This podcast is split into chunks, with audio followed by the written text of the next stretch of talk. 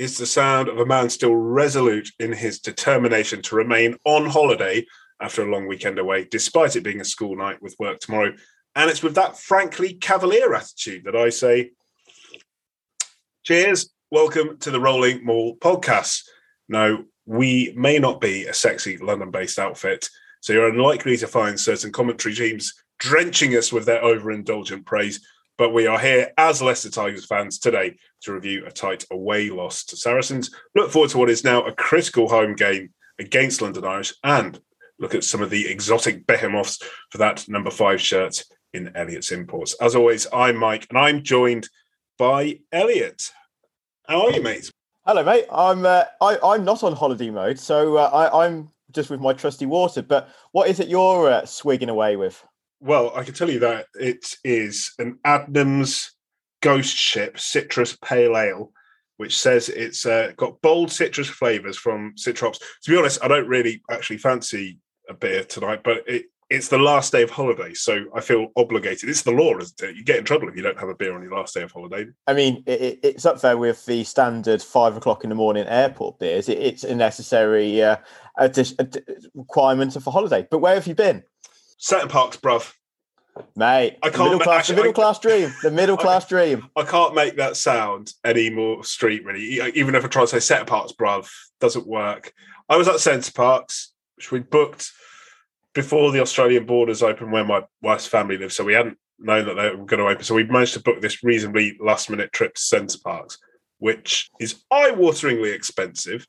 But actually, for little kids, it's kind of one of those things where you say, ah, it's worth it when you see them go down the slide, having the best time of their life. So, absolutely loved it. But to everyone listening, you too can enjoy the feeling of being at Center Parcs by sitting in a hot bath and setting your wallet on fire. So, that's my top tip uh, to all of you. I sent that into Viz and they didn't publish it, so I'm still a bit bitter about that. But there we go. So, no, had a cracking time. So, we're saying off air, had some fairly disappointing moments though at centre Parcs. I have to say there was firstly I couldn't get my PB on the rapids as every bloke wants to do. You know, you yeah. try and find the racing line. My yeah. racing line was always foiled by somebody who had found themselves beached across one of the sites. So you couldn't you basically just end up crashing into somebody's ass crack, which is never particularly nice. No. Uh, and then uh, on the first night, I dropped off the cars walking back, and they don't allow stag do's, perhaps for good reason. It's a family eventually. I think it would be great for a stag do, but you're obviously going to have too many nutters who might ruin it. And then you do have hen do's though. And as I was walking back after dropping off the car in the evening, they spied poor innocent old me. They'd obviously been on the source because I am bang average on a good day.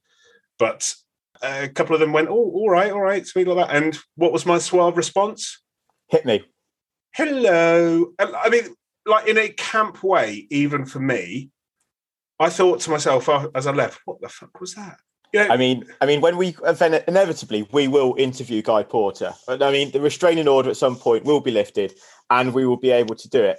Please, for all the love in the world, please do not open up to Guy Porter with with a with an hello. Like, yeah, I mean, it's not going to yeah, go down I, well. I mean, what I thought to myself ten years ago, there would have been just a cool, all right, going back, or if I was feeling a little bit sort of debonair, I'd be coming out with a good evening.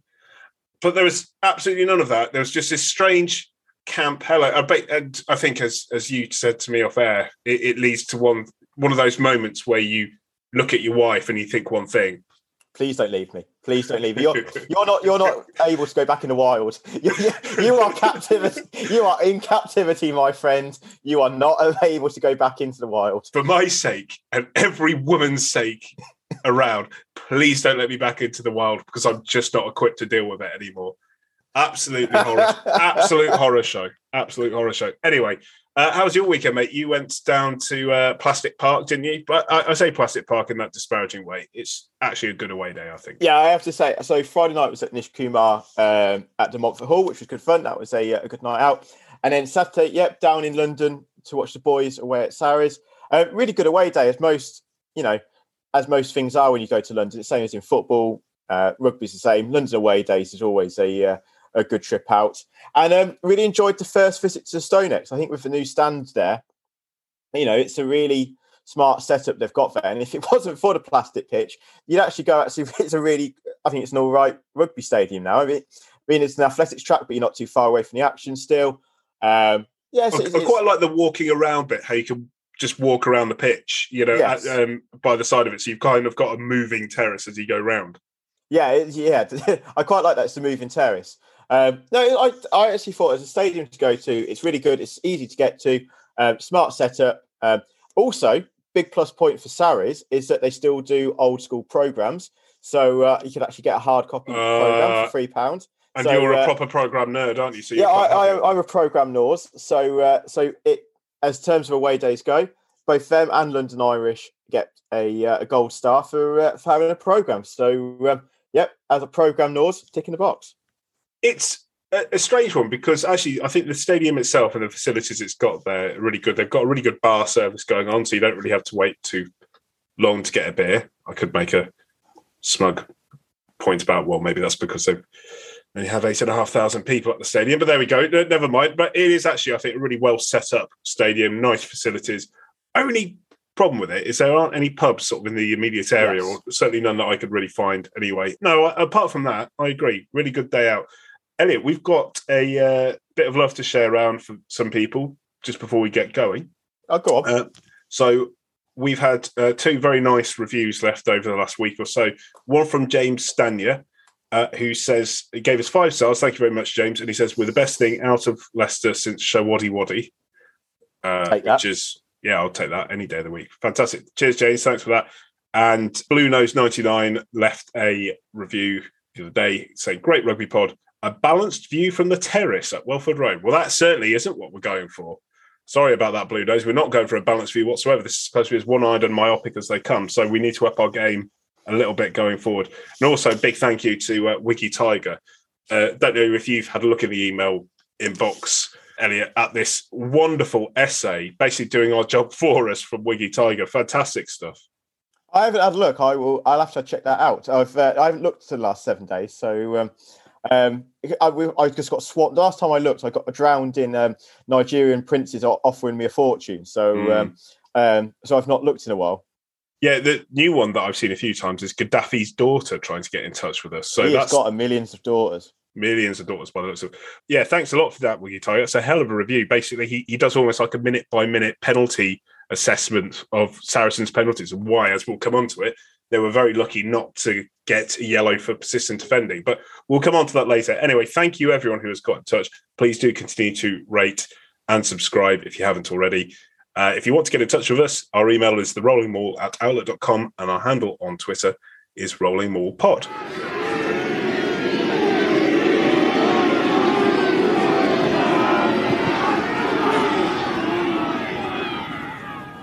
Okay, well, on with the game, and it's going to be a bit of a shorter pod probably this week rather than the marathon that we subjected you all to with Shazam last week. Uh, and we don't really have too much news to report, do we, Elliot? So we're not going to do a different news section this week. No, there's nothing really to report, is there? No, well, there's there was that horrible moment where we thought, "Oh God, what's happening? Are we in the press for off-field shenanigans again?" And there was going to be a court case. Simon Cohen apparently suing the club. That is apparently all settled, so we're not going to talk about that. Good news though on the England selection front for um, one of our uh, guys. We've got the usual six in there. We've got Genge, Chessum, Heyes, Youngs, Ford, and Stewart, and they're joined by a seventh man, aren't they? Yes, Magnificent Seven, Mr. Nic Dolly, come on down. Well, I think he's still got obviously uh, Jamie Blamire, who's probably likely to be the backup. You think? I think that's. Yeah. I think Eddie Jones quite racing, but please see him get a shot. I thought he was very good actually against Saracens. We'll come on to that, and he has perhaps plateaued a bit in terms of he was on this massively steep upward trajectory, and all I'm saying is he's still improving. But it's not quite at the rapid rate, understandably, as it would have been at the start when he was thrust into the spotlight at the start of the season. And instead, now you know, he's having to fight for that backup spot with Charlie Clare. But I thought he really showed his worth against Saracens. No, definitely, and it, I think it shows that with Dolly, he's now the fourth or fifth best hooker in the country, which actually, as a from a squad perspective, is a really good position to be in because it means you've got a high qual high quality player who's on the cusp of, of international honours. And you know, Pat Howard always used to say about putting a squad together that if you put the fourth or fifth fourth or fifth best player in their position in their country in your squad, but actually you've got that's a, ha- a fine way of building it because for those reasons you've got a damn good player, but one that's probably not going to be picked up by um, or on the fringes of international honours. So, so yeah, really pleased for Nic Dolly. I thought he played well at the weekend, so it was nice to see that rewarded for his efforts. Excellent. So we'll obviously see how those guys go. I think we'll probably expect to have at least a couple of them back this weekend, and we'll hopefully see them in a Tigers shirt very soon. But on to the game Saturday yes. at the StoneX, not the Allianz as I call it, that was its old name, at the StoneX Stadium, and a 34 27 lost to Saracens. Losing bonus point for us, no try bonus point. They got a try bonus point, so they got five league points. We got the one. Um, it's a strange one in that I'd have probably taken that split of the points before the game. I'd have taken a losing bonus point, particularly seeing the side that Steve put out in the end. But it feels like a bit of a missed opportunity, Elliot. Yeah, I think it's an interesting one, and I think how you've phrased it is is is spot on. It is one of those weird afternoons where they're obviously naturally going to be frustrated and a bit disappointed because a they've lost, and secondly, but for a few different moments across the game, they'll probably feel that they they could have, should have, maybe got something a bit more out of the game. The thing what I would say, and I know we'll, we might we'll probably get into sort of the team selection and stuff like that, but that's a, a fairly disjointed or jumbled up 23 with some some new combinations. And for large parts of that game, we had Sarries on the run. We had them absolutely fretting at, at certain points during the game. And I always find if you do lose, watching the opposition at the final whistle and how they celebrate tells you a large um, tells you a story. And Sarries were quite um, whooping and hollering, and they were quite they were quite relieved and, and buoyant after that win. And I think that one that tells you that a we did have them on the run, and they were quite relieved to come out on top. And, and it also shows how much they respect us, and that, that how much they were celebrating on that. And I think you know that shows you how far we've come, and I think that shows you actually on another day with a, maybe another team selection, we're not that far off them. You know, Sarries pretty much played a 23, which was probably the strongest that was available to them at that weekend. Let alone at the end of the season, we didn't play the best 23, probably the strongest 23 available to us at that weekend, let alone what it could be at the end of the season. So I think there's a lot of positives to take from it. And I think that's maybe whilst they're disappointed from, you know, from losing, I think they might secretly, eh, privately at, at Oval Park, I think they might be pretty confident about things. They might be quite happy about how certain things came out. I think so. And it's an interesting one because before the game, you corrected me and said, actually, Saracens are missing more international players Tigers are. And that's correct. And particularly, you know, they were missing some really key guys, as were we, but they were obviously missing Itoje in the second row and Jamie George, both of whom are very, very important. Although Woolstencroft, to be fair to him, had a great game and got two tries. So well done to him. But we then didn't sort of exploit that advantage and put out our best 23. We obviously then went with, we've had a couple of injuries. So obviously, Coley, we assume, is still being rested and trying to get him in top neck for the run in for the season, which is important. But Montoya wasn't there, Hanro wasn't there, Wiese, Nemani on the bench. You know, all of those are quite interesting choices to mix it up. And it meant that rather than going in with a potential advantage over Saracens, we probably went in at a disadvantage in that Saracens would have more of their, in inverted commas, first choice team on the pitch at the start than we did. Uh, what do you think the logic was with that? Do you think it was almost like I felt with Steve at the start of the season when we had Jess Bunyard on? She disagreed with me on this, but I thought that Steve selected a team to play Saracens at home at the start of the season. They thought, I think this is going to be a difficult game for us. I'm going to need to rotate the team anyway. I'm going to put these guys out. I think they can get a result. But if they lose, it's not too much of an issue. And it became a bit of a free hit, and we got a great win. And I just wonder if that's kind of the same mentality here. What do you think? I agree. I'm actually in the process of writing something off the back of it, and I'm trying to formulate it. So it might I might not put say too much now because I'm trying to think of it through in my brain a little bit, and it'll come out on print later this week. I actually think Steve is playing a bit of 4D chess a little bit, and I think he's trying to think two or three steps ahead, not just for this season, but for next season. So I think he's, he's planning on something for to develop the squad and keep moving them forward. So I think part of that is we've seen it Sarries at home, a Bordeaux away, and now Sarries away, throwing a lot of youngsters in and saying, right, you don't have the cavalry behind you. It's one thing to play well when you've got Hanro and Montoya next to you, when you've got some natural leaders in the pack, but I'm going to take those away. So I'm going to take so I'm going to take that crutch away from you. You've got let's see who steps up for me. Let's see who's who takes a leadership role. Let's see if the chips are down, who rallies the troops and all the rest of it. So I think there's an element of testing the squad to see who comes through it and seeing you know, where his players are at. I also think there's an element of Steve's maybe thinking at the moment, all roads point towards possibly, and there's a lot of rugby still to be played, but Mm. a possible Leicester Sarries final. And so I a certain um, thinking, I don't think he wants to show all of his cards just yet. So I think he wants to hold stuff back. And I also think he wants to psychologically have something in his back pocket for the day. Because if you play the two games with your best team available on that particular weekend and you lose, then you go into that potential final with all the talk being, well, you've played your best team and you've lost twice. So I think you're right. And I think he wants to turn them into two, free hits because if you lose both games and you go into the final, it's almost irrelevant because you go, well, it doesn't really matter because I've just played two scratch sides. Whereas if you win both of them with a scratch side, you go, well, we've done we've done you twice or at least once with a scratch side. Well, I think actually it, it's not so much winning and losing. We know Steve loves to talk about performance and winning and losing, and it, I understand that because a win can make a performance seem a lot better than it may otherwise do, and a loss can do the opposite. So you actually you take those elements away, you look at the performance as a whole, and these young players, young pack, have lived with Saracens quite comfortably. In fact, I'd say they, they lived with them more comfortably here in the loss than they did in the victory at home at Welford Road, where I thought we were very much second best in a lot of departments. And we- Almost the opposite. Saracens dominated territory and possession, and We burgled We- it. yeah, we burgled it. And they didn't burgle it here. I thought they were more clinical, Yep. but we very much dominated possession and territory, or certainly it felt that, particularly in the second half, obviously. So we're at a position where, like you say, yes, at the moment, you would say that it you're looking at a Leicester Saracens having home semi-finals, and therefore they would be the likeliest teams to get to the final. Hell of a lot of rugby to be played, and some really t- tricky fixtures, not least next weekend to come along. But if you get to that final, you're effectively getting to a point where those two sides have played each other twice, and all they've done is shadow boxing because Saracens' first game didn't have their Lion Stars available. Tigers selected a fairly batshit crazy team just for the hell of it, apparently. Then when we go and look at this game here, it's during the international window, so both sides are shorn of their England players. Plus, again, Leicester went and mixed it up a bit.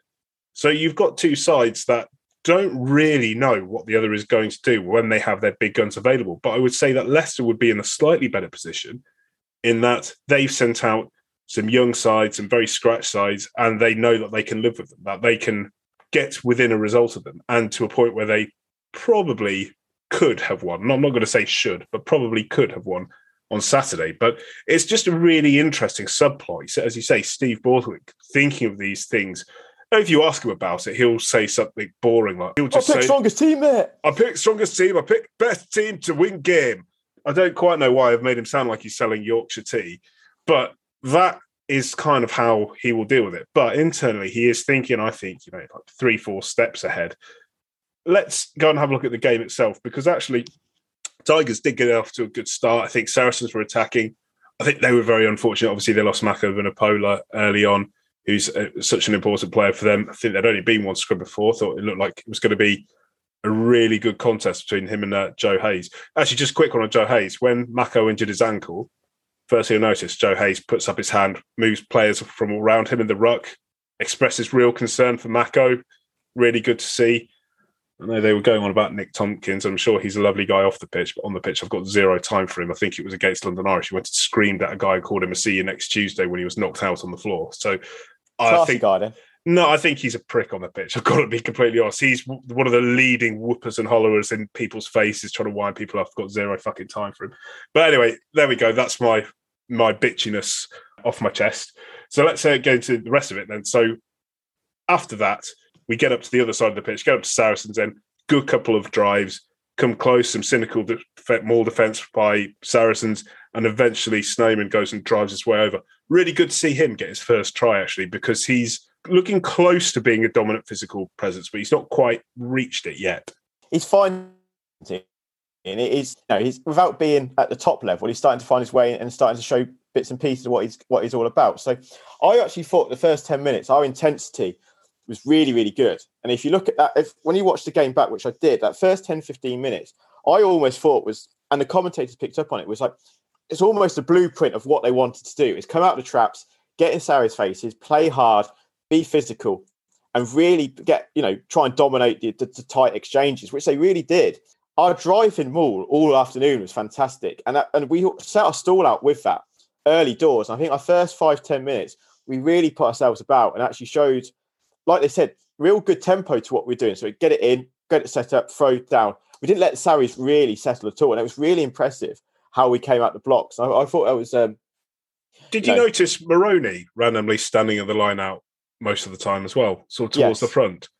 We didn't really use him. I'm not quite sure if there was a sneaky move that we had planned, but perhaps mind games, mind games, mind games. That's the answer to everything. I'm not quite sure what we had planned, but we didn't really see that payoff. But we did see obviously some really good rolling maul work that led to Nic Dolly, who controlled it really well throughout. I thought offload, and that gave Sneijman the chance to borrow over. And like I said, I was really pleased to see him score.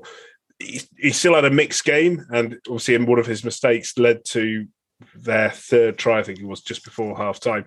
Anyway, then we move on, and Saracens do strike back with their own rolling maul. And more defence for us has been a little bit shaky of late. You and I know nothing of this. It just looks like fucking chaos. What do you think that we need to be looking at for this? Do we think we this is a game where we perhaps miss Harry Wells just being an absolute pain in the backside? Yeah, I think well, we played Gloucester last week, and I think we nullified their maul pretty well. And I think yes. Wells is is a big part of that because he's an absolute maul's nose and just is a pain in the ass for the opposition. And I suspect if you put Wellesley in into that maul on on Saturday, I suspect they still might have scored, but he would have made it a bit tougher for him because I think he is a bit um, obdurate in that. Um, I don't know anything about mauling apart from just bend and push, so I can't give you specifics apart from or just push a bit harder and get into a slightly lower position. Um, so just specifics on it, I can't go over. But you know, fair play to Sarries. They are a very good maul side, and you know they they they showed that and um, and powered over with it. So, but I think you know in between those two things, again, I thought we were doing pretty well with this stuff, and I think we had a good control and feel for the game. And George Martin right. was putting in some shots, wasn't he? Yeah, yeah. I thought he was starting to throw his weight around. I, I quite liked how he was going about his business. I thought him and Chessum, I thought at six and eight was a nice combination. To be fair, yeah, not quite as dynamic or explosive perhaps as Hanro and Wiese would be in that six and eight shirts. Perhaps lack the you know that handling, that dexterity uh, that, that, you get from them, and that nous that you get. But they didn't have put in a shift, and I thought Martin in particular, he's some of his close contact carrying. Again, we've talked about it how he never gets driven backwards. Now he's always taking on one or two blokes and two, three bits of leg drive, pushing him forward over the gain line. So I was really impressed with him actually in a position which he's still not comfortable in. I don't think he's not a number eight. I don't think he's a natural eight. I he's not a natural eight. He, I, I, don't think he has that natural handling yet uh, to play eight, but he does a hell of a good job when he's asked to fill in there, and that's all you can ask for. So I thought like both him and and like we said when Martin came back from playing for England, Chessum's come back, and all of a sudden he looks like he's playing at a slightly higher level, which is really good to see. It's all you want whenever you send one of your young guys away with Eddie Jones England. They're either going to come back broken or better, and thankfully Chessum looks like he's come back better. So that's really, really good to see. And like you say, I, I, we were rushing up a lot. We were missing a few tackles, I thought. And I thought perhaps in that first quarter, James Whitcombe, I thought, struggled a little bit in the loose, kind of getting up to the physicality. I think he fell off a couple uh, of tackles, but then he also got stripped as well. And I think that was what led to effectively the Saracens' possession that eventually led to the penalty and then to the try. So, in an indirect way, led to that score. But it was always going to be difficult because we were playing into a very, very hard headwind. And what I was really impressed with Whitcombe about was firstly, he adapted and he got a lot better in the loose and became quite prominent. But secondly, he was up against Vincent Koch, World Cup winner for South Africa, tight head. And I thought there was only one winner in that battle. Yeah, I thought I, I, I thought for in such an inexperienced sort of matchup, I thought he handled himself really, really well. And I don't I don't think he took a backward step and I don't think both in across general play and at scrum time, I don't think you can say Koch was a clear World Cup winner. You know, because he was he was nullified. It was playing quite an equal battle. So I think that's a compliment to, to Whitcombe in terms of you know how he went about his business. I thought he's doing it more and more and more, and he's, he's he looks at this level now. You know, a, a, few games ago, he still looked like he was finding his feet a little bit, and you know he's still learning about it, which is completely fine.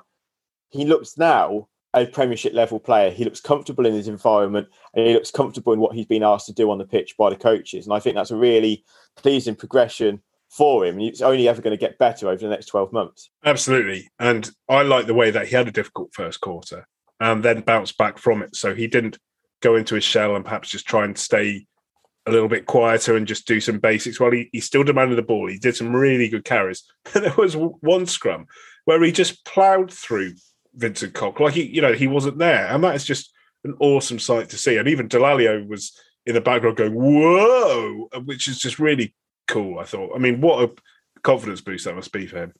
So there were two things that I thought put us on the back foot as we went through that first half. And there was one thing that we could control, and one thing we couldn't control. The thing we couldn't control was the wind, and I think they commented on it on BT Sport that you saw guys like Fordy and Freddie Burns trying to kick the leather off the ball, and it went 20 meters. And then you saw Elliot Daly, who's got a big boot at the best of times anyway, just tapping it, and it is flying 30, 40 meters, you know, into you know, bouncing well, pitching, This guy's pitching wedge out, and he's like hitting it like he's on the par five of a pitching wedge, isn't he? Yeah. yeah it was a pretty clear indicator of what the conditions were doing. And I thought that meant that we were always going to be on the back foot a little bit. But then once Saracens got that bit of field position, what was disappointing, I thought, was how we conceded our tries. After that first one, which I thought was a really well taken rolling maul by Saracens, but the second try, the Lewington try, that to me was just a defensive mix up. They shouldn't be scoring off first phase like that. No, that looked remarkably soft and remarkably easy how they take it off first phase. They mentioned obviously on commentary how um, Sarries was set up in their formation. Well, we were numbered up throughout. Yeah. There, there was no need for us to show that much space to the outside. So they they set up the formation, and it was just straight off a training ground, put it through the hands, and and into the corner they go. And in in the process, we, you know, Kini has a bit of a brain fart, and oh my god, and like for me, I know some people disagree, but for me, it's a needless and stupid. It's just sheer stupidity in terms of the yellow because he scored the try before Kini's even in the shot. Yeah. So you know, there's no need for him to, to dive in like that. There's no need for him to dive in the, in like the, in the way that he did. He's not painting the picture to the referee of oh, I'm just stopping a try. It looks to all intents and purposes a cheap shot, which is probably what it was because, as I say, the try scored and Kini's not even in the frame. I don't know if it was a cheap shot or just a very well, clumsy like attempt. Looks, it, it, looks, like, like it, yeah. Particularly in slow motion, it does because he's not leading with his hands, is he? Which is the no. thing. If he could, if it was going in sort of hands first, scooping along the floor yeah, yeah. to try and get under the ball or something, it would look a bit better. But I've got no problem with that yellow card whatsoever. In fact, it's one of my pet hates that cheap shot on blokes diving to score the try, and people come in saying, "Oh, it's trying to you know stop the try," and it, it, you leave something in. You leave something in, and I think it's a really crap bit of play. So you know, you've got to hold up your hands and say that's disappointing from Kini. Clumsy, I'm going to give him the benefit of doubt, but certainly worthy of a yellow. So nothing there. But what was disappointing about giving away that try was I think Porter was really narrow in defence. I'm, sure there would be a reason for it, or maybe it was just a misread on how wide I think Daly was, or whoever it may have been, or it may be Maitland actually who'd looped round. But he he was numbered up. They were fine, but Porter for some reason was too narrow. And then he's chasing back, and I'm not sure if he would have got to Maitland or not. But then that makes Freddie Burns step in, and that gives the overlap for Lewington. And I saw Porter and Burns having a bit of a debate afterwards, and Porter looked like he was saying, "Why did he step in? Why did he step in?" And for Burns, and we say, "Because you were fucking miles away. You just left far too much room to cover." And if you're going to create uncertainty amongst people, and you also had, you know, Freddie, who's not a natural fullback in that position as well, you've got to give him as much clarity as possible. So that was disappointing. Like you say, then the crowning turd on top was Kini's uh, moment of madness, which turned it from a you know seven point score into a ten point score, which is really well struck kick by Lozowski, who is a fantastic player. So that was a really disappointing bit of play. Well, it looked like we'd managed that ten minute period after that Lozowski penalty pretty well. I think Fordy ended up adding a penalty himself, didn't he? One point to take it to uh, 17 13 and keeping in touch. And yet again, and we noticed this last week against Gloucester, a balls up restart. And, you know, if you're in the slips, you're telling Snowman he's dropped a dolly there because it, he's lifted up. He's got the measure of the ball. I know it's windy, but it completely goes through his hands. Saracens regain it. We never get reset, really, do we? And then it's a, an easy finish for Maitland in the corner. Just being really frustrating being our own worst enemy in that case. Yeah, I mean, I mean, this is what Sarries do really well is that they execute those sort of bits and pieces of the game really, really well, and they don't give opposition teams an excuse to launch an attack and to and to go and do some attacking play of their own. They take care of the ball, they do the basics well, be really accurate in their play, and they just clear their lines and you move up the field. And in that situation, Snyman catches the ball, he brings it in, you set up a drive, JVP can kick it, and you just take ourselves at the halfway line, either with ball in play or off the pitch or whatever. And you've got yourself a platform then to settle back in, and, and you know, you're back on halfway and it's danger averted. And this is why I come back to those three bullet points of accuracy, intensity, and discipline, because if you're not, you know, it's a facet of the game is a restart. And if you're really inaccurate with it, like you're doing, not only do you give up control, you hand opportunity back to the opposition. You know, if they are a good team, they are going to take opportunities when they're presented with them. They they were they were ruthless all afternoon, and and in that situation, they they set something up and they scored from it. And again, you've then you've you've done some really good work by making it 17-13. Well, you then go in going, well, we've just undone a lot of it. Yeah, exactly. And that's the really frustrating point with it. And you're exactly right. They are ruthless. They're like Exeter two seasons ago, where the issue is not necessarily defending Exeter outside U22. It's not giving them the territory to get the ball in an attacking sense, either in and around your 22. Because once they're there, they're probably going to score. And there's only so much you can do to avoid it. Now, we said that we thought those two tries were avoidable, but Saracens, to be fair, if they weren't going to score then, they'd probably find another way to do it. They're that clinical and that ruthless. So it was disappointing, but that sort of started to take the game a little bit away from us. And then it very mo- much moved quickly away from us. Immediately after the break, Saracens get the ball, they run through the phases. We never really get set, do we? And then Vincent Koch, the tight head prop, walks through a tight head prop sized hole. In fact, it wasn't even a tight head prop sized hole, it was the entire pack could have fitted in that hole. And he waltzes straight through off an inside ball off Alex Goode, who had a good game, and scores a try. And then I think with the conversion, that ended up making it 29 13, and it felt like game over. It, again, it's similar to, to this naming incident just before half time. I'm not quite sure why, in that circumstances, we went for the quick line out. I mean, presumably it was an attempt to sort of up the tempo. But in that sort of situation, I'm, I'm guessing the message from Steve is in the first 10 minutes of that half, at half time, you know, the message has got to be, right, first 10 minutes, it's us that gets the first score on the board. You know, we've conceded the deficit. Let's build our way back into it. Mm. We've got the wind at our back second half. Let's find our way. Let's let's be calm. Let's be patient. Let's be clinical, and let's do all what we need to do to get our way back into this game. I'm really not sure in that situation it called for a, a quick line out. It certainly wasn't. Particularly when our line out had been so successful at milking penalties as well. Yeah, and it's not as if it was a setup where you know there's an obvious overlap, or it's not such a situation where by going quick we're in a position where we can actually capitalise and move up the field pretty quickly. It was just a it's a nondescript line out on the halfway line, probably just inside our half.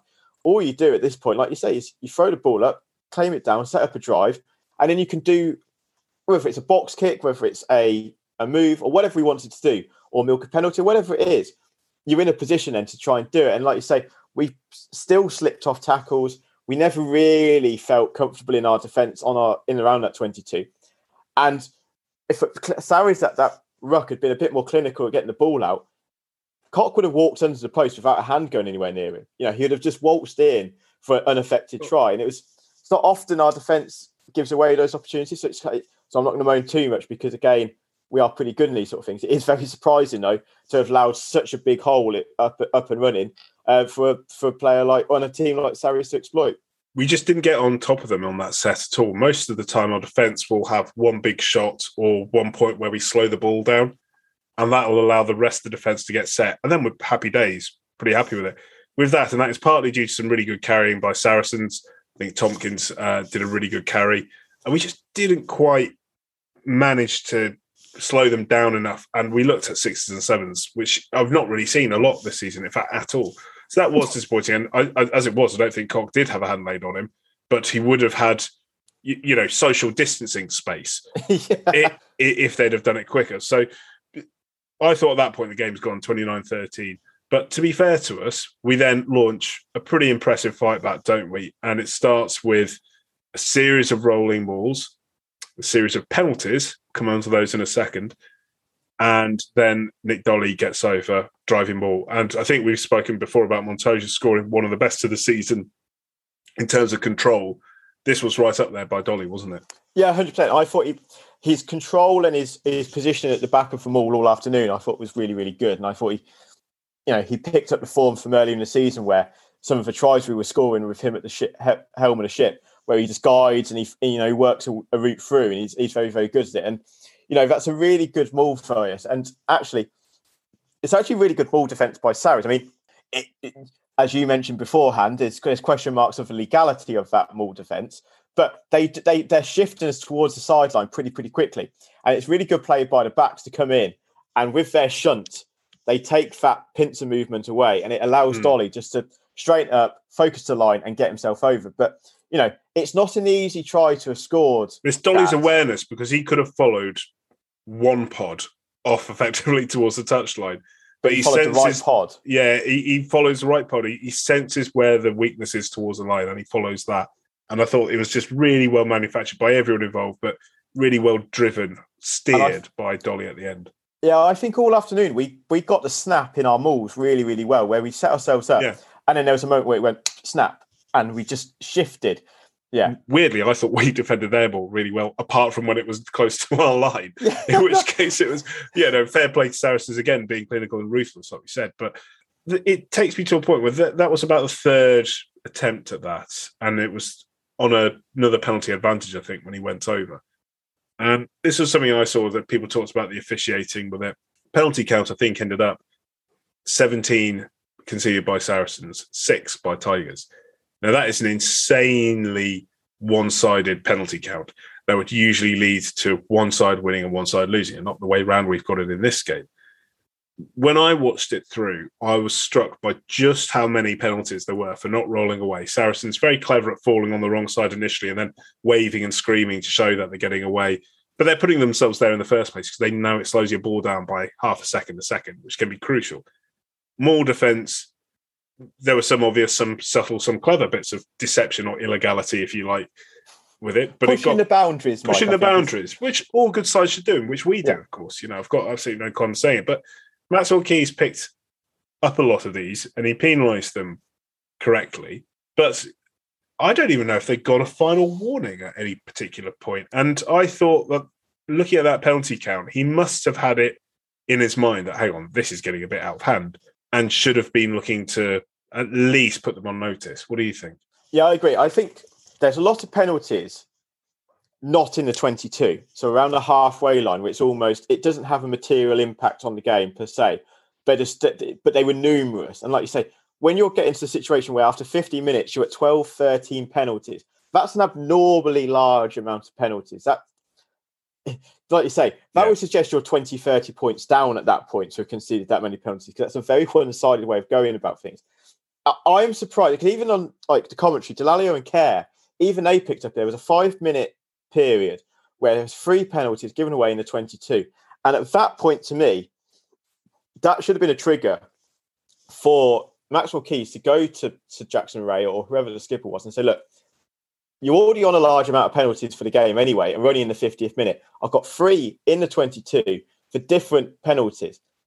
If it goes again, I'm look. I've got to go to the. I'm looking at yellow card, or you know, you've you've got to have some sort of warning mechanism in there because you can't just give away penalties without impunity. You can't just be. You just can't just keep doing that without any sort of punishment or impunity for it, because ultimately you end up getting what game happens where the defense can just do whatever they want and they have no there's no sort of risk to them there's no downside to them.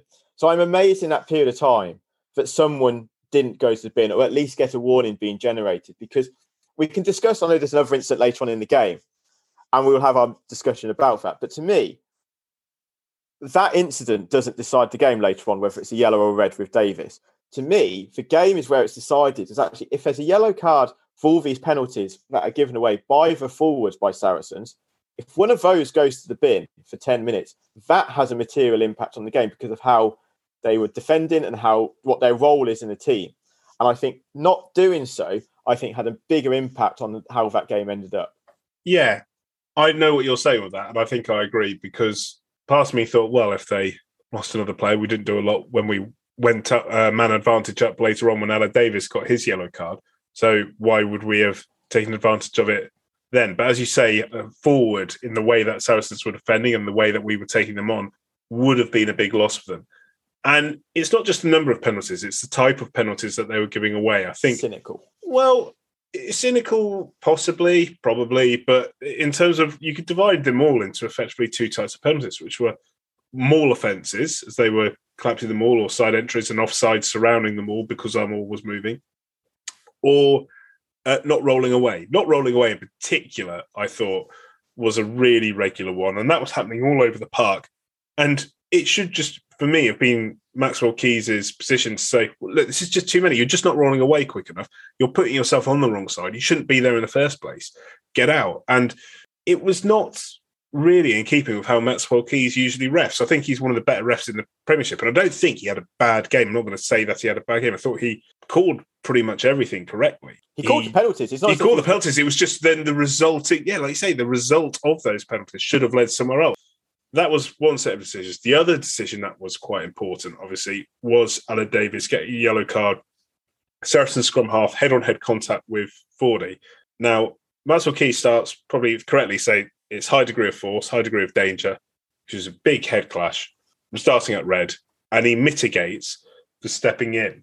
Now, I don't have too much of a problem with this decision to give it as a yellow card. I, I know some people do, and I can understand that because I thought it was quite narrowly and finely balanced between the yellow and red card. Joe Lund got in touch with me, said, look, direct head on head tackle when Davies makes no attempt to make a legal tackle, surely that's got to be an automatic red.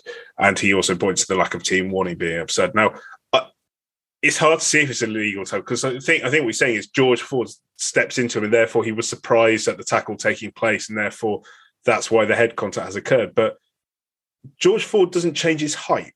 So Aled Davies is always running in to make an upright tackle. And I think Dallaglio said that, well, you know, do you expect guys to be changing how they run. I was like, yeah, if you're expecting to make a, a tackle, it's not inconceivable that a bloke is going to try and step inside at a certain point. So you need to be ready for that and brace for it and low. And actually, as it stands, this wasn't like a right angle 90 degree for stepping in and a guy covering across. Now, those ones I can understand where a guy is covering towards a touchline on a winger, yeah. trying to cover it off. And then at the last second, the winger steps inside and then defender's got nowhere to go because he's hurtling at full tilt trying to stop it. This was part of a defensive line rushing up. And therefore, I, I can see the argument as to why it should have been a red card, as far as I'm concerned. I don't think he needed to be that high. No, I agree with you. For me, I don't think there's enough mitigation in terms of the step to take it from a red to a yellow.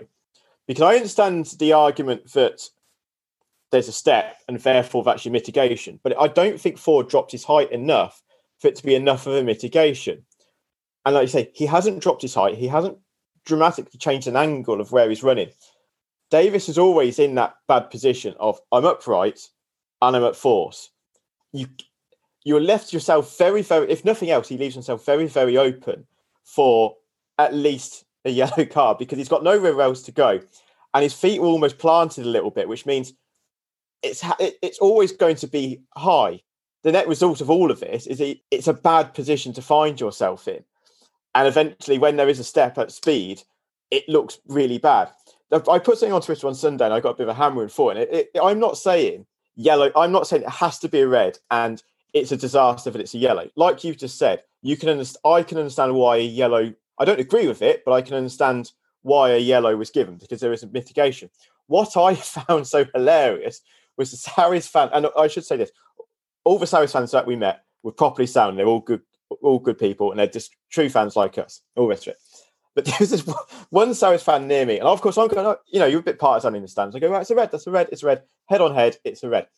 And he went, mate, it's not, it's not barely a penalty, mate. Rugby incident, it's not even a penalty. And you just go, that Lord, give me the confidence to say that with a straight face. So that's what I put the tweet about. Basically, you met my equivalent or at Saracen. Well, you're not even that one. I mean, it was just it was just the the confidence to sit there with a straight face and go, "It's not even a penalty, mate. What you want about?" And that's my point. Is that I think it's a red. I don't think there's enough mitigation. I understand why a yellow was given. I'm not disputing that. I still think there isn't enough of a, a, a difference to take it away from being a red card. Uh, I I can see that. I'm kind of convincing myself it was a red, but at the same time, I can live with it being a yellow. We should have done more when he was off anyway for 10 minutes, and we didn't. We didn't take advantage of it. It is what it is. I think a lot of people also got upset because then Callum Green got penalised for a neck roll, which he wasn't yellow carded for, but they had Dallaglio sort of braying across on the comms, demanding that he should be yellow carded. Then Alastair Eykyn, who I usually quite like, for some reason saying that's how people do their knees in. And I thought that they don't do their knees in through neck rolls, they do their knees in by crocodile rolls. He's he's getting himself mixed up on one or the other. A few people got a bit upset about the comms. I, I didn't think it was quite as bad. I because I obviously watched the game later because I was chasing Freddie down the rapids. Not sorry, not down the rapids because that sounds like I've negligently just pushed my two year old down the rapids. I was going down a water slide with him in a life jacket, holding him safely and securely when he was allowed to go on it. It wasn't just that's that social service is satisfied. yeah, exactly. And that is the legal position on it, as far as I'm concerned. But so I watched the game later, and I'd seen all this stuff about people saying, "Oh, how crap the comms were."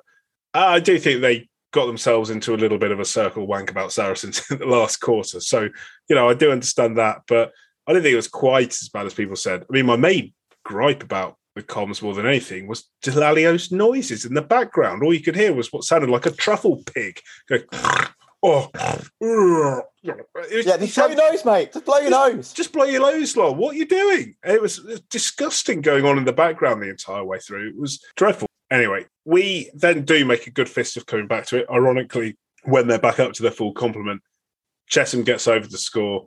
In the build up, I thought our subs had had a really good impact overall, hadn't they? Matt Scott had another really strong game. Just reminded you know we're talking about uh, Guy Porter and Dan Kelly locking down those centre positions. Scotty was class, wasn't he? And Moroni coming back in, not having played for a long time. Both of them looked very, very classy. Kept quite quiet in the first half, but second half in particular, we saw Matt Scott make some nice breaks. Rolls Royce centres between the pair of mm. them, to be fair. I mean, I thought Moroni had some nice touches, and I think he, yeah, you know, the gathering off the he post hits is, fucking hard in defence, doesn't he? He does hit hard, and it, you know, the gathering off the post as well, because it's not when you run onto the ball like that in that instant, it's not a given that you catch the ball. But not only did he catch the ball, he broke through and set up a subsequent attack for us. So that's a really bit of good skill for him. And I think Scotty, I think some really nice carries, some really nice lines from him. Good turn of pace, a nice kick in the first half for Kini, which Kini didn't dive on. Um, so I think Scott. Yeah, I forgot to mention that. Yeah, I mean, I mean, it's a good job we scored everything. straight. We scored straight afterwards, so it didn't Kini really did matter. everything apart from dive on the ball. If he, you know, dive on it, he score. But, sort of, he was waiting for it to sort of kick up into him, wasn't he? And he just yeah, thought, oh, just, just, just fall over. It. Yeah, exactly. But I thought ah. Scott, I thought Scotty was really good, and I thought there's some really yeah, nice link up between Scotty and Nemani. Oh, that's, that's offload by Nemani. Yeah, I mean, like you say, just get round the back. See you later, pal. In, it wasn't even round the back. I think he had like two blokes, sort of like well, one. He sort of reached round the back, didn't he? He just reached round the back. Well, he reached round the back of one bloke, but the other guy had come in to try and shut it off. So he effectively put it through through a gap. You know, it's like driving for a four through the covers, where you've actually just got two fielders next to each other, and he he, he just pushed it straight through this gap with the offload. Just genius, and straight back to Matt Scott. Great supporting line.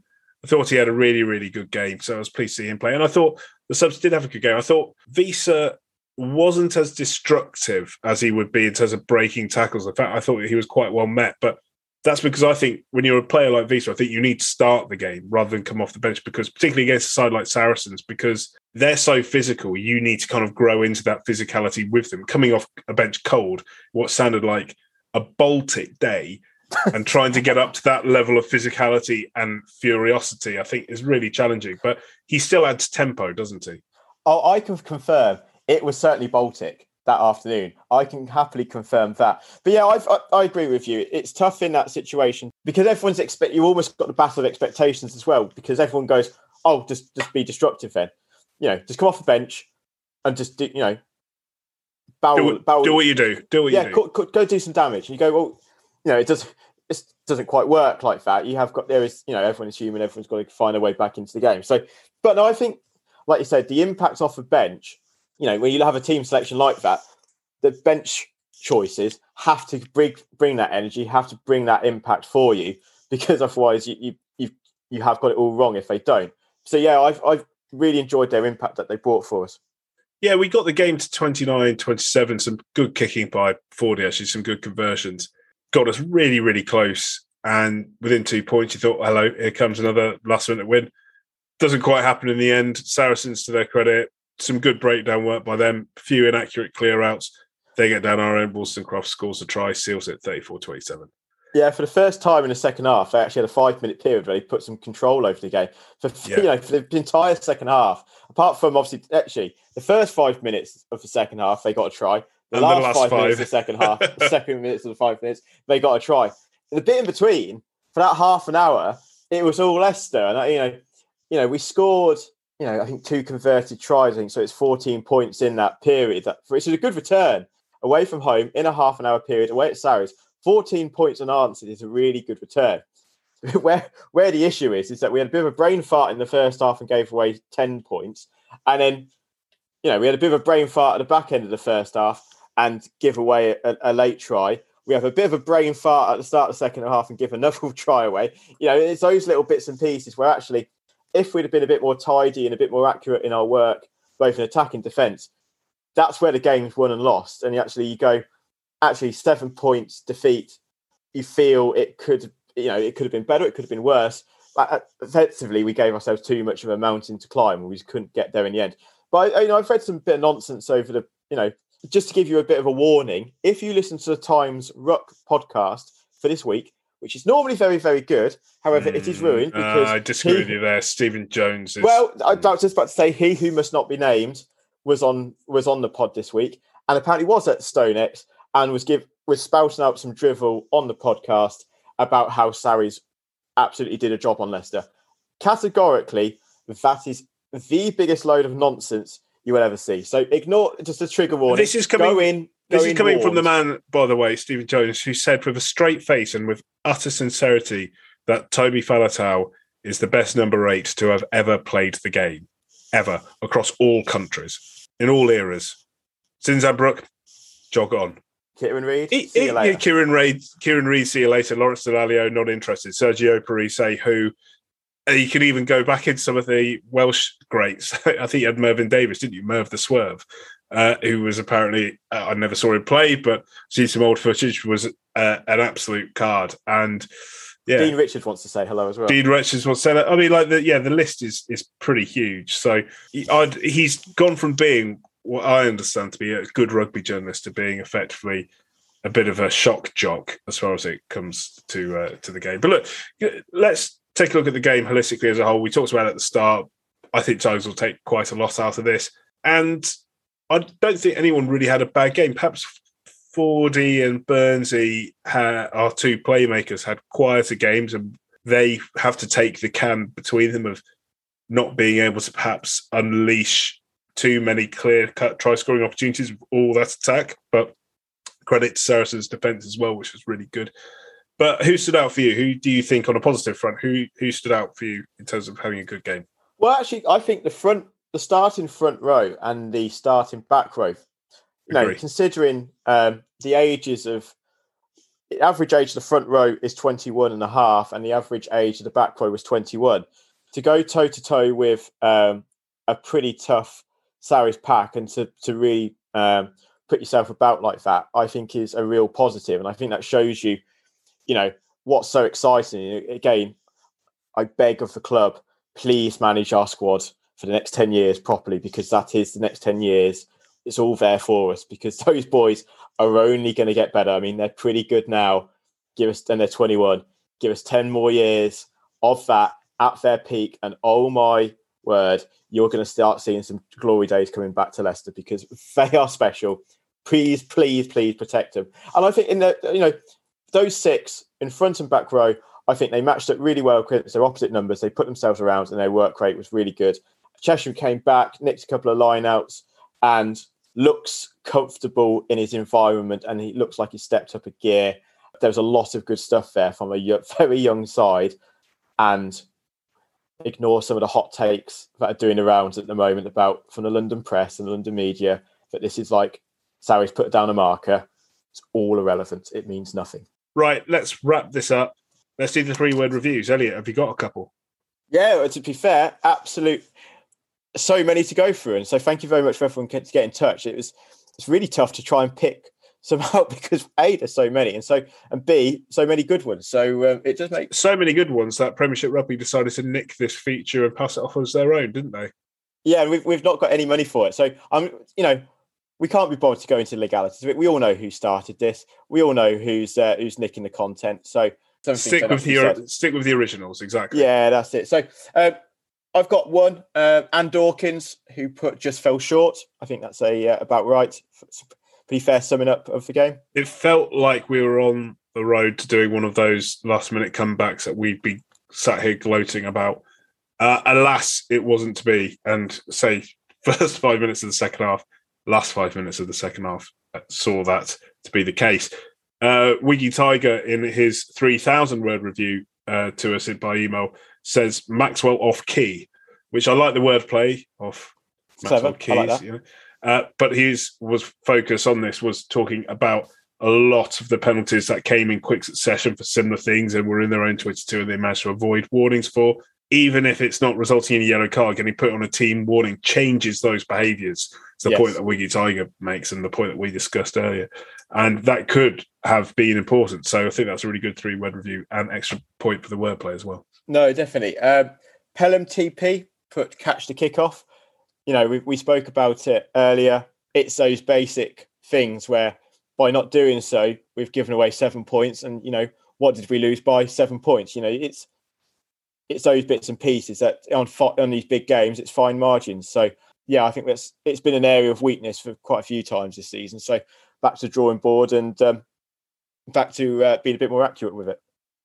Ali Morgan got in touch and said, take the points, which I agree with. I think that we should have been taking the three points.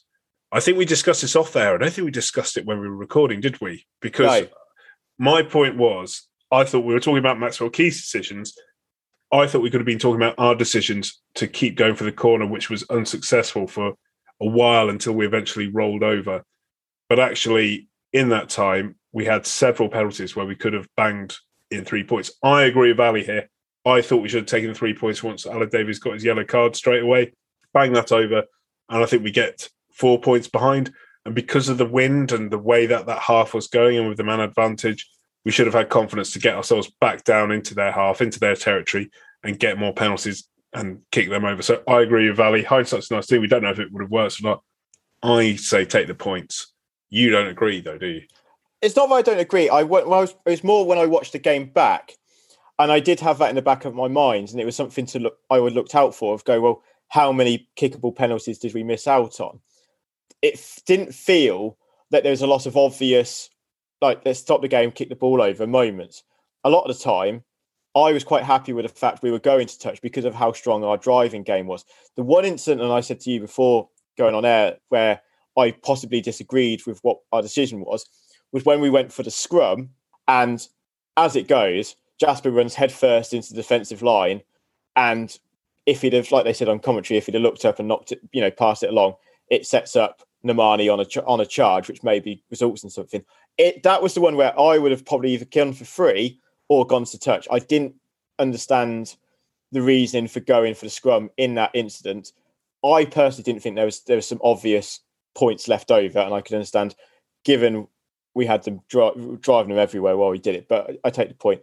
The con- last... con- just quickly on that controversial take, Fordy was a captain, wasn't he? Yes. He just been sparkoed. Another point on that. I think he should have gone off for an HIA. Agreed. I, I thought um, that was appalling that it didn't get picked up by whoever decides these things. Yeah, I agree. Tigers medical staff. I think that's elapsed by them for not spotting it, but in particular the independent doctor who's supposed to be on the lookout for these things really surprised that that didn't get picked up. But he'd just been sparkoed. Sparkoed. He was seeing stars for at least a few seconds, which should have been an HIA.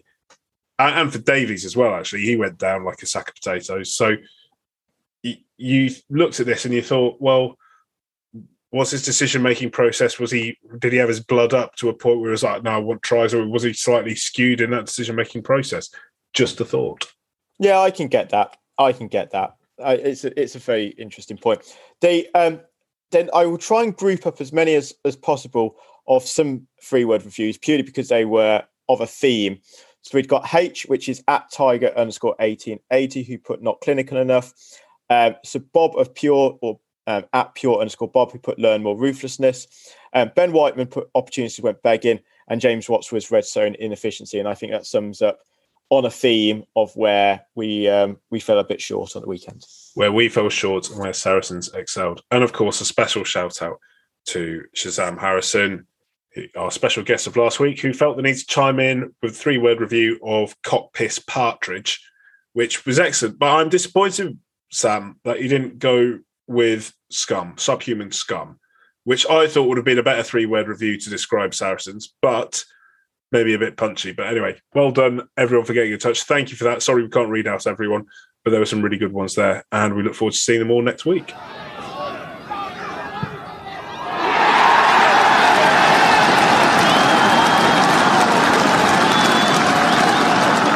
All aboard this indecent steam train as we head into the nether regions of Elliot's imports. Elliot, mate, um, second row, number four shirt, four contenders for it appropriately, one winner. Who was it? Yeah, so uh, Mike Fitzgerald, Leo Cullen, Big Bad, uh, Big Bad Brad Thorn, and Thomas Lavanini were all fighting it out for the number four jersey. And there was only one winner, and there can only be on one winner. And the public chose wisely, and Leo Cullen was the uh, uh, ultimate winner with 61% of the vote. So, um, yeah, I think we've got to be fair, that backs up a pretty tasty front row. Leo Cullen in the second row. I think it's a pretty nice, um, pretty nice start to the rest of the pack. Yeah, very good. And I, I saw some pretty good debate on it as well. There was a point, I think, was it Ian Morton who raised the suggestion? He goes that in his head he was saying Leo Cullen, but in his heart he wanted Brad Thorn to be selected because I think he scored uh, an unbelievable try, didn't he, in the European Cup? I think Toulon, I think Toulon. Yeah, he was all galloping away. This sort of like grizzled, gnarly New Zealand second row. It's a sight that Welford Road are just going to go absolutely ballistic for, and they did. And I was just uh, relieved to see that good old boring common sense came to the fore. And I think Leo Cullen certainly offered more. I thought over more seasons. Yes, yeah, consistent performer. Um, took us to big glories. So um, no, happy with it. Um, Leo was chosen. So we now turn to the five shirt. Ooh, wow, we're going to get a big partnership here, I reckon. So we've got a couple of options to um, go through, and a big thank you to Stuart Keane, who's um, whose statistics and keeping records over the years has been a huge amount of help for us, and it allowed us to get a better idea of who the actual proper options are. Yeah, um, cheers, here. Stuart. Genuinely, you're an absolute Norse in the best sense of the word. Thanks for all your work on that. So it really is appreciated because it actually gives us a better idea of what we're um, looking at. So the three are Fritz van Heerden, Marco Wenzel, and Mike Fitzgerald again. So the, just to explain that last one, thanks to Stuart's point, is that Fitzgerald played just as many games at five um, as he did four. He was equal across both, well, not equal, but you know he played lots of games at both shirts.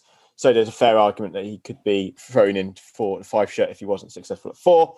So yeah, so Van Heerden, Wenzel, Fitzgerald uh, to take on the five shirt. Well, that's a good selection there. Fitzgerald, we already said what he bought, in particular in his first season. I thought he was really, really good from New Zealand, sort of classy, all all court second row. New Zealand are really good. But then you've got two South Africans. Yeah, Marco Wenzel, obviously, he went on did a lot of at Wasp, but he was a really good line out operator, wasn't he? Not yeah. the biggest in the world, but he was like this salmon that just got chucked in the air and stole opposition ball. I thought he was a really impressive player for us for a short period of time.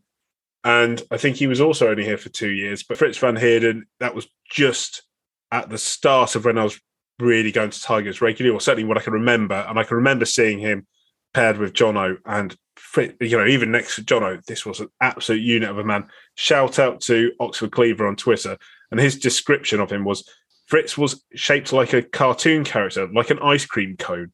And the upper body strength of the guy, I once remember him holding a maul away all by himself, standing upright. Incredible. I think I remember that as well. Effectively, the entire opposition pack trying to roll them all in one direction, and he was the only person there on that side, and he just held them off like an angry father with a gaggle of irritating children. And he was absolutely superb.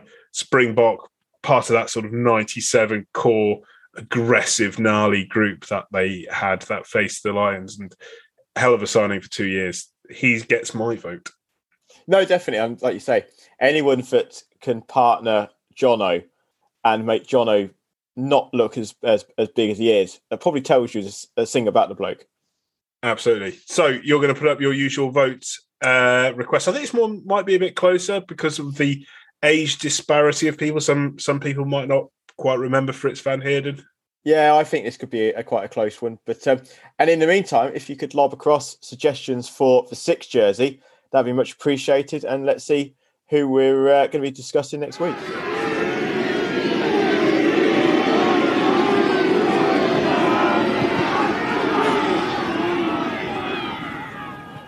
Well, I was going to launch into one of my Irish accents, but I've been told by our legal department that I should avoid doing that from now on. So we'll just say, in a very blunt English way, top of the morning. It's London Irish this weekend back at Welford Road. And it's not quite the Irish cheer that you usually get when you play London Irish because you think, oh, that'll be a fun game. We'll end up beating them, but they'll play some exciting rugby in the meantime. Like you might have expected over the last few seasons. This Irish side means serious business, doesn't it? It's going to be a tough game It's going to be a big game. I mean, we talk about Gloucester. You know, from two weeks ago, we said you know this could go either way. Um, I'm putting this in the same bracket, mate. Yeah, I I, I, I quite agree. I think it's a um, it's all set up to be a really fascinating afternoon, to be honest, because you know Irish are a team that ever since Christmas really have been building something, and they've got um, built up a bit of a headwind, and they come into uh, to Saturday's game in good form. So I think we've got to be um, certainly on our mettle, and I don't think we can be anything other than hundred uh, percent committed to this. And uh, you know, it's not as if there's any doubts on this, but you know, Borthwick doesn't allow such things as complacency and all that sort of jazz to uh, to, to to to be allowable at Leicester. But you know, you've got to respect Irish, and you've got to respect what they're about. And I think we've got to be our, bring our A game to um, to nullify them. Well, it's interesting. I think they're just a really fascinating team at the moment. They've got that sort of peak level of quality you want all over the park, which is not quite test standard. Yes. NQTS, we're going to call it now, and we're going to trademark it, copyright it, and all that stuff. And what so, rugby nick it? Yeah, exactly. But you know, London Irish are proper NQTS, which makes them brilliant in particular during these international periods because they effectively have this really nice even standard across their squad. They're really, really good. Not quite good enough to get international recognition, although perhaps some of them and more of them should be. Ollie Hassell-Collins, case in point, for me, he'd be playing for England and offering some much needed cut of thrust, but that's a different argument. Are you listening, Eddie? What have you that been is... most impressed with them about, uh, as you say, in particular since Christmas? Yeah, I, I, I tweeted a few weeks ago saying that Irish had an outside bet for top four, and they're now rocketing up the table to such an extent that you know they are genuine, very much top four contenders, and and they are deservedly being spoken about as being in contention for that fourth spot. I like, like you say, you, look at the back three that they've got, and it's so dangerous. It's it's one where you can't give them any space because they will exploit it. They've got pace, they've got power, a huge amount of talent out there. So we need to make sure that um, that needs to be stopped uh, at source. You've got try scoring um, extraordinaire. And like you said bef- before we came on there, battle for hookers because Creevy versus Montoya, two Argentinian hookers going absolutely toe to toe with each other. I think that would be an absolutely superb battle to uh, to watch. And you know, cannot stand the bloke. And there's a obviously there's a bit of a history there, but he does play for them. Paddy Jackson at ten is Mm. playing well for him. So again, he's just he's a danger man for him. And in the first game down at um, down at Brentford, you know they made it really awkward for us. They, it wasn't an easy afternoon for Tigers. For the first sixty minutes, it was pretty even. Stevens and Irish were really niggly, and we just couldn't get a read on them. And in that last twenty, we brought on um, some substitutions, um, and we reverted to a game plan that very much consisted of, you know, getting our driving maul going, big ball carriers, getting over the gain line. It, it didn't go. We stopped trying to play the ball expansively. We went to a very simplified game plan, and it sucked in penalties. We we we beat Irish up, up front. We started taking them away from it, and we got a few penalties. Allowed ourselves to get some pe- uh, field position. We got better penalties in better position. Forty kicked the goals over, and then we eventually went came away um, victors. But it wasn't an easy victory by any means, and we had to make we were, had to work very hard to get the win. And I suspect the same same again is going to happen. So Irish's defence isn't brilliant. It's you know perhaps improved slowly as the league's gone on, but their attack is quite rightly what they get plaudits for. Just having a look at some of their fixture results because they're one point off fourth, they're in fifth, so they're Wow. definitely very much in the mix for fourth. Legitimate, not even outside bets anymore. They're properly in the fight for it, and I think they've only lost in games that have actually taken place. I think they may have had a COVID loss at some point, but they've only lost one game in the Premiership since the turn of the year. That was away at Gloucester, and they got quite soundly beaten 24 7 then. But since then, their scores are beating Bristol away 49 32. Then they beat Saracens at home 32 30. 27 all draw away at Sale, and then beating Worcester at home 43 12. So they scoring points is not an issue. You mentioned him there.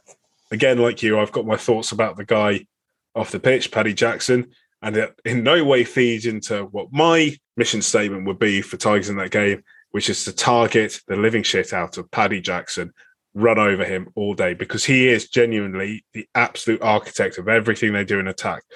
And what I mean by that is that when we have the ball, we have to be sending Wiese, Nadolo, Hanro, Montoya, whoever it is, whoever wants to have a pop, get in, get at him, run over him, make him tackle until he can't lift his arms up anymore. You've got to try and somehow negate him, shut him down, tire him, so that when the opportunity does come to him with the ball in hand, he will still look to make things happen, but he will just be that little bit more wary, that little bit more tired, perhaps half a second off what he may usually be doing. And that, I think, is the way that we've got to be with them. I think teams sometimes get suckered into thinking about London Irish that you take them on up front, that you're going to beat them up up front because traditionally that's where they've been a bit weak. They've got a cracking front row. They've got uh, G-. I think I can never pronounce his name. Who obviously we were sad to let go. Was a really promising loose head. Obviously, another Argentinian as well. A good crop of those we've had at Tigers. You got Creevy, who he talks about. That's going to be a hell of a battle with Montoya. And you've got guys like you've got Hoskins, haven't you? And they've got Goodrick Clarke, who is a really talented prop as well. Really abrasive back row. They've got uh, Cracknell, who is ultra physical. They've got Tuisova, I think, number eight, who's moving away to Gloucester, I think, isn't he? Yeah. Next year, he's going to be a great signing for them. He is very, very physical, very athletic. So you're not actually really going to necessarily get that dominance that you'd expect up front. You've got the two big Aussies, I think, as well in the second row, Simmons, and they're really gnarly and they know their way around a maul defence. They can be real pains in the ass. So it's not necessarily going to be a side that you can easily beat up up front like we've traditionally thought. Instead, I think you have to go after their halfbacks because you've also got Phipps there as well, who is a really smart operator. Halfbacks have to be targeted in attack and defence, in my view. No, definitely, and it, it's interesting as I look at the uh, the Premiership table um, in front of me. Irish as a team have scored more tries than anyone else. So, uh, according this is off Premiership Rugby's um, website as well. So, Irish have scored sixty nine tries. Uh, the next highest is Sarries with sixty seven, and then Harlequins with sixty five. Uh, incidentally, we're then fourth with sixty two. Tries against. This is where Irish do struggle, but they're not the worst um, in this. but they are the worst in the top six because they've conceded 58 tries, with the next highest being Gloucester on 51. So that's quite a sizable difference. Yeah, yeah. Just to put it in context, Tigers have got the joint best defence, which is actually, to be fair, is what you'd expect, and it's joint top with Sarries, with both conceding 38 tries. So again, that probably tells you where the battle's going to be. Is the um, a very good defence comes up a very good attack. So we be a hell of a test, hell of Yeah. a test for them, and particularly, you know, if we're going to chop and change again, it's going to be quite difficult for them to come back up. But the way we defend, which is quite an aggressive press, will be one that will both pressurise Jackson and present him with opportunities. So we have to make sure that our press get, is exactly spot on. Now, we don't know who's injured. We never do. We don't know if Coley's actually sort of running around and just getting a nice, well earned rest for the run in. We don't know if Hanro's fine. Uh, we don't know if Montage's fine, but we assume that they are. We haven't seen any obvious injuries from them. Let's assume the best and people are fit, that we want to be fit.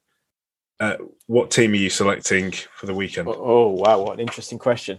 Um, I think you'll see a side that's pretty similar to one that played against Gloucester. I Agreed. wouldn't be surprised if Scott and Moroni continue. Um, Ooh, however, the, one player I thought we missed against Sarries was Dan Kelly. Um, agreed. it is a tr- it's so tough at centre because there's so many you know, you've got four players who are absolute quality and it is hard to justify because Scotty had such a good game Moroni was class against Sarries you go well that could be a combination that, that works and you know it's worked previously you could also go um, Kelly and Moroni then that feels a little bit harsh against to drop Scotty after he played well then you're like well what do we do with Guy Porter so I suspect Moroni will start at 13 still because I think he's a very good defender. I think he defends the outside channel really, really well. And I think that experience of negating um, Irish trying to get on the outside, I think his experience and ability will be imperative. Yeah. I suspect it'll be a battle between Kelly and Scott. I suspect um, Kelly probably um, probably does win it. So um, be interesting to see how he picks. Obviously, you've got Ashton um, as well. Um, back three contention, obviously with Hagerty. Did you see my Did you see my stats that I plucked out with Stuart Farmer? Uh, well, Stuart Farmer confirmed it, but it was my guess. Yes, the uh, the um, well, it's two players we're never going to on on the pod now because you've insulted them. But, uh, I haven't insulted. Them. I've just said a fact to anyone uninitiated. I clocked about three days after the Gloucester game. I messaged Stuart Farmer, who's a Leicester Tigers historian and also just general Premiership rugby stats guru. I said, Nemani, Nadolo, and Chris Ashton started for Leicester Tigers. They had a combined age. This really irritated me. They had a combined age, literally, of 68 years and 364 days. They were literally one day off being 69 years on the button, which I'd have just loved, just because, you know, 69. Lol. And anyway, that's the kind of standard of humor on this podcast. So, anyway, that was their age. And I said to Stuart Farmer, does that make them the oldest starting pair of wingers collectively in Premiership rugby history? And the answer was an emphatic yes, they were. So, Wow. Dad's, Dad's Army on the wing. And every game they start together now will be another record. that's unbelievable. Get on that. We need a Dad's Army theme tune uh, being Well, played. when one of them when one of them scores. yeah, Pike. Yeah, exactly. Which well, yeah, which one's Pike? Well, if one of That's them gets Ash- yellow, Ashton's Ashton's Pike. well, if one of them yellow, if one of them does get yellow carded, someone does have to go up to uh, up to like to the referees and, and just go, "Don't tell him your name. Don't tell him your name." Don't tell him, Chris. Oh, damn, yeah.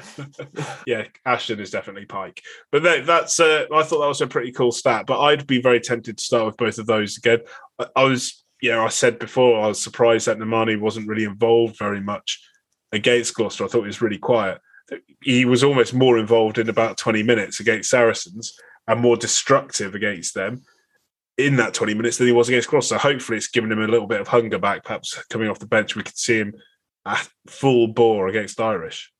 Yeah, totally agreed. Um, given the paciness of the um, the wingers, there might be an argument, I guess, for Saumaki to come in potentially because he is a probably the quickest of the wingers we've got. Um, but it's an interesting team selection how he goes for it because ultimately Freddie's going to have to go back to ten, which is great because um, he's been playing so well recently. So hopefully he can pick up from two weeks ago, and the the week at 15 didn't disrupt him too much.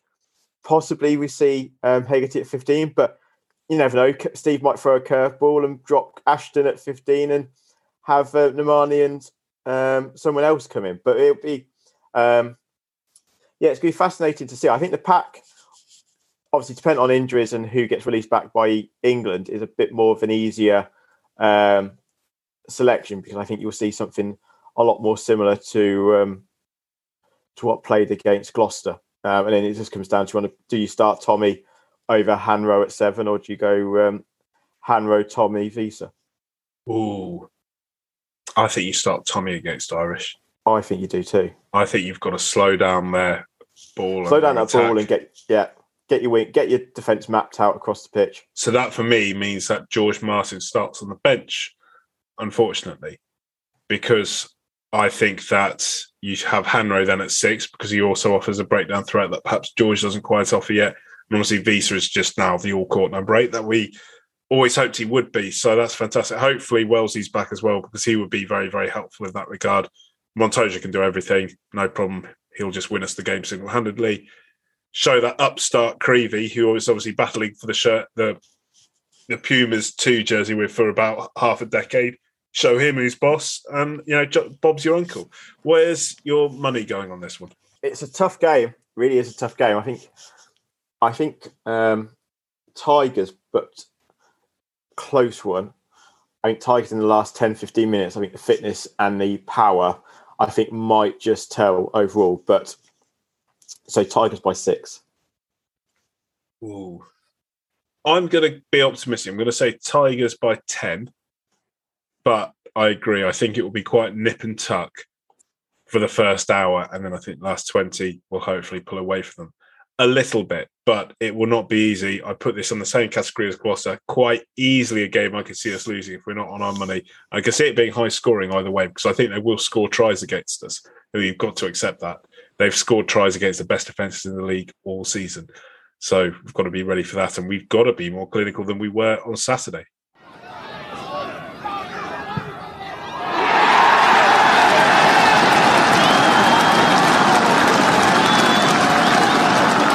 All right, that's the end of the road for this week. Elliot, anything else before we finish up? Uh, nothing too major to add. I mean, we've had the championship debacle last week, but that would just make me uh. angry. So uh, I'm, I'm in a fairly good mood, and I don't want it to be ruined. So Premiership rugby just... giveth and taketh away this season, don't they? Yeah, they, they get a few say, things right, and then yeah. All I'll say it is it feels desperately sad and short sighted that um, it, it's it's a shame for all involved. I think is the polite way of putting it. Make yourself sustainable and get a bigger stadium. Well, can we play in the top league to attract fans? No, go away. Never get promoted. But it's absolutely not a closed shop. That's what they're very, very keen to stress. And when you ask them, how are you going to support them to hit the criteria? Uh, you get fucking crickets. But there we go. Uh, anyway, uh, the only other thing for us to add is the Papa John's ticket giveaway competition. I'd hoped by now that we would have had the uh, winner reveals to us by Papa John's. So I think they're still siphoning through the legions of emails that they're getting. So if you haven't entered the competition yet, they're very good people at Papa John's, the hangover saviors, as uh, Elliot has described them before. Is that Absolute correct? Certified. It is a long standing recovery process over numerous years is get Papa John's involved because I'm no straight. It's not my first rodeo with a hangover. Works every time. Well, there you go. I'm not going to bother repeating the question on this one, but if you go to the outro on our last episode of the podcast, there's a competition there where you can win two free tickets to see Tigers against London Irish at home this weekend. And that's available. Download on Apple Podcasts, Spotify, whatever it may be. Wherever you're listening on now, it should be available on that directory. So go and have a listen to that. Send them an email probably do it sooner rather than later because they're probably going to wrap up the competition, I suspect, Tuesday or Wednesday, if you haven't done so already. Anyway, thanks everyone very much for listening. And as always, please leave us a review if you like what you hear and just keep it to yourself if you don't.